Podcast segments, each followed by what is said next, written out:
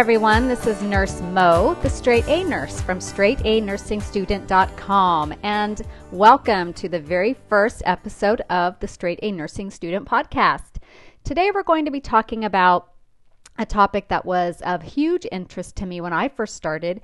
As a brand new student, I had no frame of reference for what a normal parameter was for things like blood pressures, heart rates, respiratory rates. I really had no concept of what would constitute an emergency or something that needed my immediate attention or something that might not.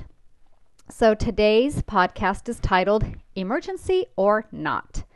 So let's first talk about blood pressure. And the thing that you're going to notice as you go throughout your nursing program and your clinicals is that you could ask just about any question regarding a patient scenario. And the answer is always it depends. It really does depend on that particular patient, that particular scenario. And we'll go through a few examples so you can see what I mean. So let's say we're talking about blood pressure. Normalish is 100 to 120 systolic, 70 to 80 ish diastolic. Hypertension begins around 140. That's when people want to start changing their lifestyle, changing their diet, exercising more, maybe taking blood pressure lowering medications. But let's say you're in the hospital and you're at your clinical day, and your patient whose baseline blood pressure is usually around 160. You go in to check on him, and his pressure is now 110, and he's looking pretty lethargic. So, are you concerned? Okay, this is where it depends comes into play. A blood pressure of 110 is considered a normal blood pressure, but when his baseline is 160 and it has dropped now by 40 points and the patient is symptomatic, you are concerned. So, first thing you're going to do is consider quickly in your head the causes for this. Uh, maybe he's bleeding. Did he have a recent surgery? Has he taken too many pain pills? Does he have an infection? Is he going into sepsis? Is he going into shock? Did he have massive fluid shifts? So you're thinking about all of these things as you're getting the patient back into bed. Okay, so if he was up sitting in the chair or ambulating or doing anything like that, you want to think safety first. Get him back into bed. You might want to put the head flat so that um, that can help alleviate any neurological symptoms, help perfuse his brain. You may want to toss a little oxygen on, especially if you think he could be bleeding. You might have a high index of suspicion for that if the patient did have a recent surgery or has low platelets or has some kind of coagulopathy. You will want to let the doctor know. You'll prepare to give a fluid bolus, most likely. You'll want to probably check uh, a CBC. And if the patient is bleeding, start thinking about what you would need to do to prep him for emergent surgery or give blood products. Does he have the right IV access? Has he been NPO? All of those kinds of things. Okay, so that's an example of a patient whose blood pressure is, when you first glance at it, normal, but for him, not normal. It's too low. Something has happened to cause that change. Okay, here's another patient with a blood pressure issue. You've got a patient who comes in, you're working that day down in the emergency room, and they're complaining of a headache. Their blood pressure is 190 over 110. Emergency or not? I hope you said yes. This would be something that you would need to treat immediately. Uh, anything over systolic 180 or diastolic 110 is considered a hypertensive crisis. And the fact that the patient is also complaining of a headache is an ominous sign that there could be something neurological going on. Let's say this patient also had a platelet count of 20. If that were the case, you would be extremely concerned. Um, a platelet count of 20 or below, you can have spontaneous bleeding with no catalyst. Um, a platelet count of 20 with a blood pressure that high, you're looking at a very possible brain bleed happening here. So, what meds are you going to give for a hypertensive crisis? Uh, hydralazine is a common one, labetalol, you would watch the heart rate, of course, because that is a beta blocker. Um, a lot of patients get put on a nicardipine drip. Let's say you give the hydralazine, you give the labetalol, and it doesn't bring the blood pressure down. They're going to get put on a nicardipine drip, which is a calcium channel blocker. Another one that I've seen a lot is a nitro drip, another vasodilator. So those are some of the common meds that you'll see when you're treating a hypertensive crisis. Now, let's talk about the other end of the spectrum. What about a low blood pressure? So, let's say you've got a patient who comes into the emergency room and her blood pressure is in the 70s. Emergency or not? Okay, I really hope you said yes because this is an extremely low blood pressure and most likely not sustainable with life for a very long period of time. Um, one of the things that you're going to start learning about and looking at, even more commonly than the systolic pressure, is something called MAP, mean arterial pressure. And you'll see that when you're looking at your monitor, you'll have the systolic over the diastolic and then number in parentheses. That number in the parentheses is your MAP, your mean arterial pressure. And you want to have it at least 65 usually. Sometimes you'll get parameters to keep it above 60, but generally 65 is what is needed to perfuse all the major organs, most importantly, the brain. So you're going to, um, there's lots of different ways to calculate MAP one of the easiest for me is a one, two, three approach. So if I can just remember one, two, three, I can kind of figure out how to calculate MAP if my monitor doesn't do it automatically or if I'm taking a manual blood pressure. So it's one times the systolic plus two times the diastolic. Take that total and divide it by three. So one, two, three. Um, I'll put this on the website so you can see it written out. And if it didn't make sense listening to it, it'll make sense when you actually see it. So, what are you going to do for a patient who has a blood pressure in the 70s? Again, you're going to be making sure they've got good IV access. They're probably going to get a central line for pressure that low. I hope to God they're going to get a central line. Um, a central line is an IV line that goes directly into a large vessel near the right atrium. So they're going to get fluids, sometimes a ton of fluids, depending on why their blood pressure is so low. A lot of people come in and they're septic or they're severely dehydrated and they can get liters and liters and liters of fluid. I've seen people get eight, ten liters of fluid. Um, sometimes they'll get blood, sometimes they'll get albumin. It all just kind of depends on why their blood pressure is low in the first place. If all else fails, they've got adequate fluid resuscitation, they've got adequate CBC, and their pressure is still low, they're going to need additional help. They're going to need vasopressors. The most common one that we start people on is Levophed, also called norepinephrine. You start the Levo, try to get the pressure up. If you get up to around 10 on the Levo, the dose, then you're probably going to have to add something else. I've seen Levo go as high as 30. Levo high like that is not a good sign, just FYI. Um, so when Levo gets around 10, you start thinking, I'm going to add something else like neosynephrine. And that'll typically be the second one that will start. Um, another one is just straight up epinephrine that you'll see. And then if the pressure is still low, they may have a pump problem, which we'll talk more about in the shock uh, podcast, or maybe I'll do a shock um, something or other on the uh, on the website, but you may need to add an inotrope such as dopamine or dobutamine.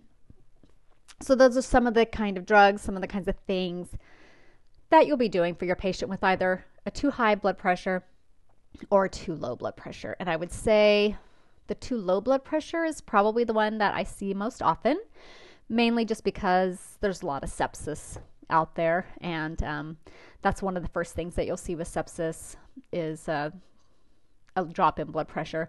Though there are other signs, they are more subtle. So the drop in blood pressure sometimes, unfortunately, is the one that gets people's attention.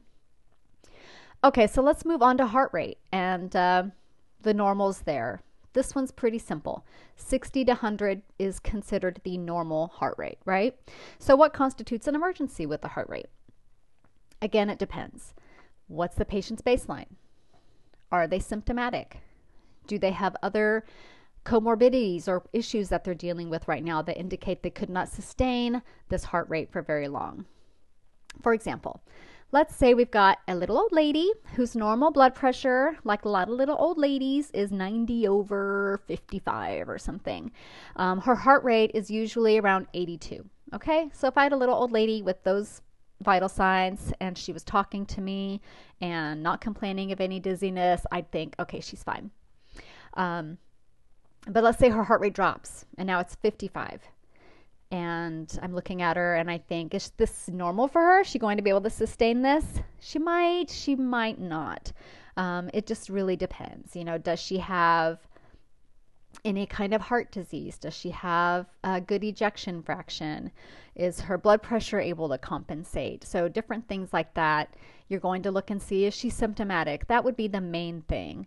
Um, and then again, trying to find the cause. Why is her heart rate dropping? Did she take too many beta blockers? Did she take too much of her digoxin?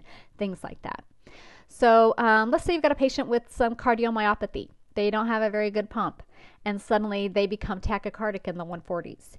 What's going to happen to their filling time? Okay, their pump already doesn't work. Their filling times are going to be drastically reduced if their heart rate suddenly shoots up from, say, 75 to 140. Do you think that their tired, old out heart is going to be able to sustain this? Very likely, probably not.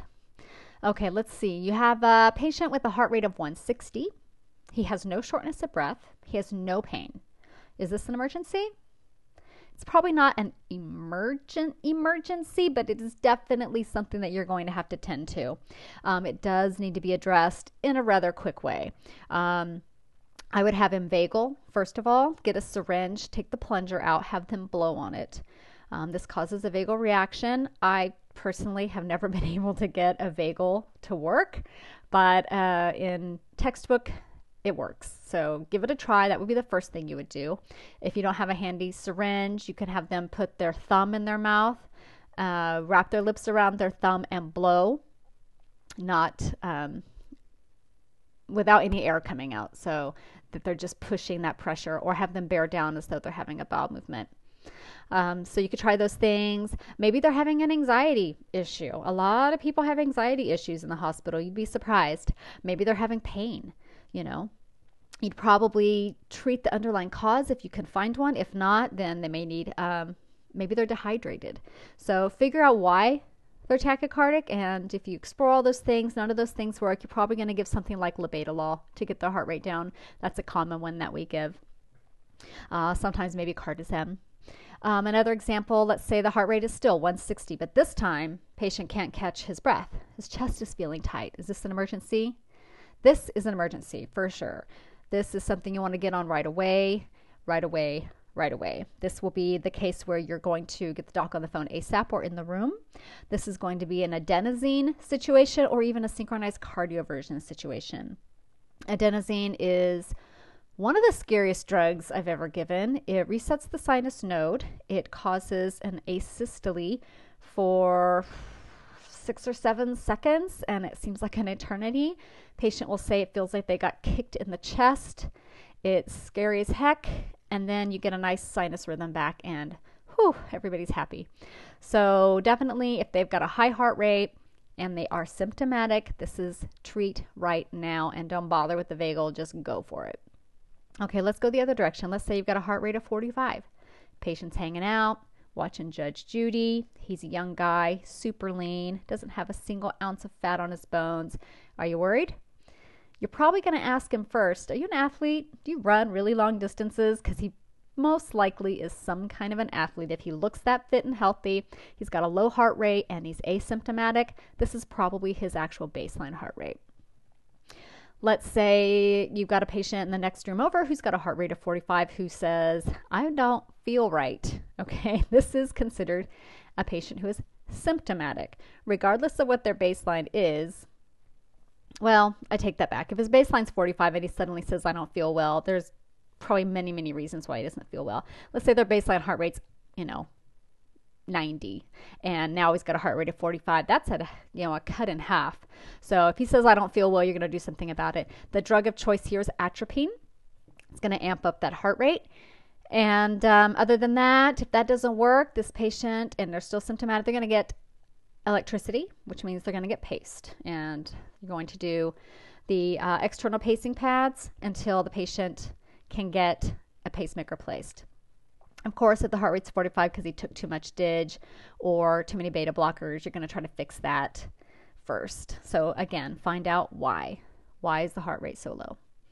Okay, let's say you've got a patient who's in the ICU. He's on a whole bunch of drugs to keep his blood pressure up.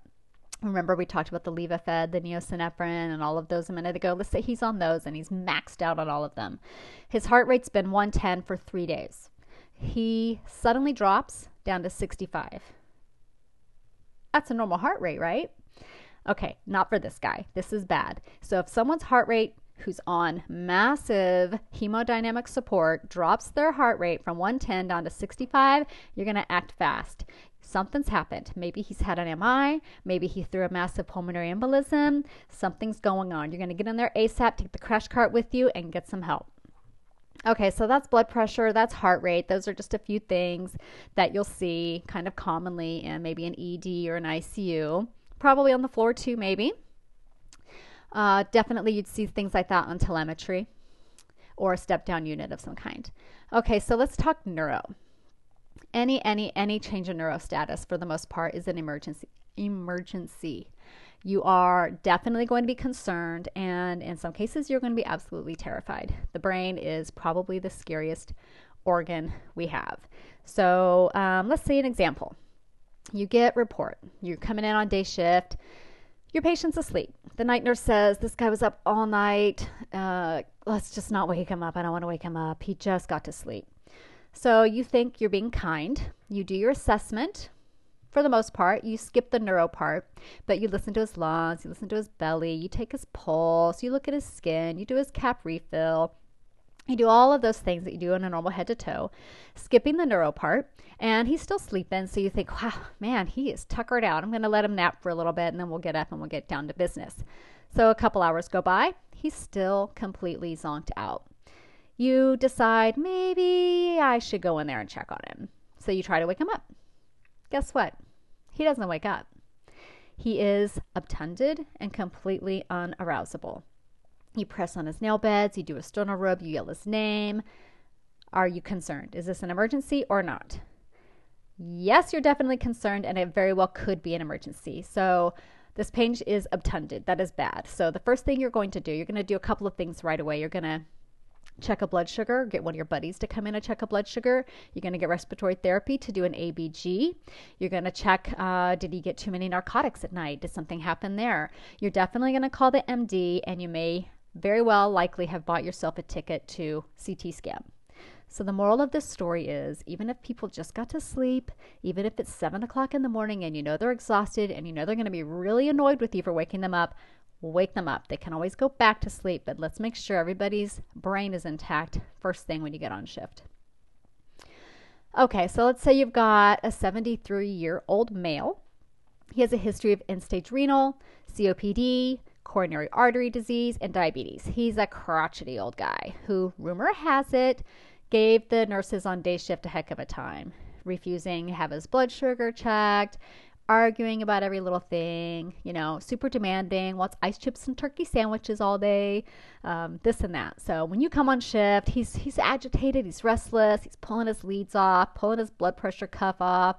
He's already got one IV out, he's working on the other one. You call for a sitter and you prepare yourself for a long night. Half an hour later, old guy's quiet as a lamb. You go in to do his uh, blood sugar, he sleeps right through it. Did he wear himself out from arguing and fidgeting all day? Probably not. Probably this guy with COPD is hypercapnic, meaning his CO2 is high and he needs intervention. In this case, usually it's BiPAP, is what we do. The earlier agitation and restlessness was probably hypoxia. So if you think about your patient who's restless and then somnolent, think hypoxia, then hypercapnia.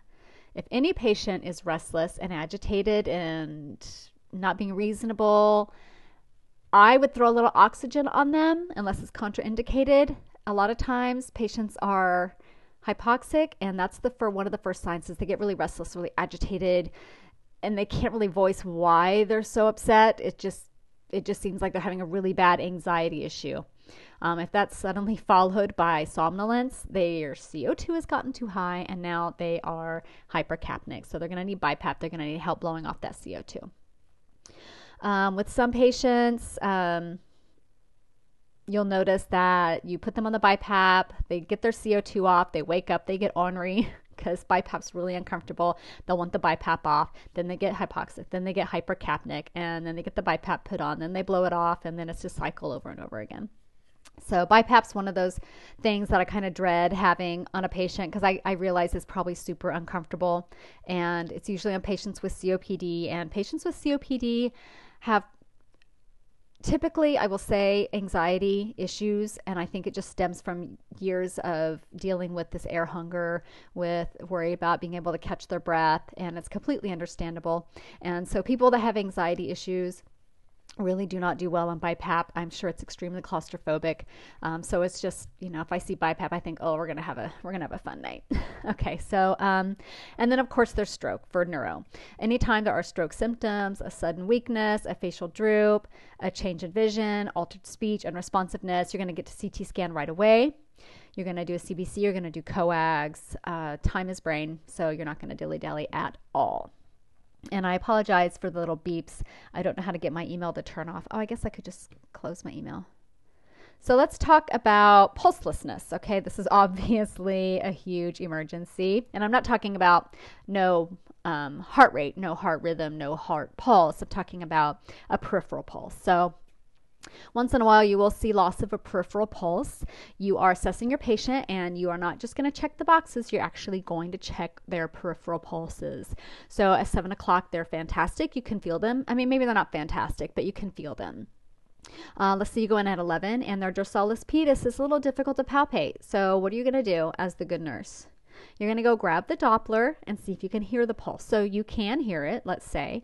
Uh, be, be nice to yourself, be nice to the nurse that comes after you, and mark that spot with a Sharpie so that it is easy to find in the future. And you go back a little bit later because now your index of suspicion is starting to turn on.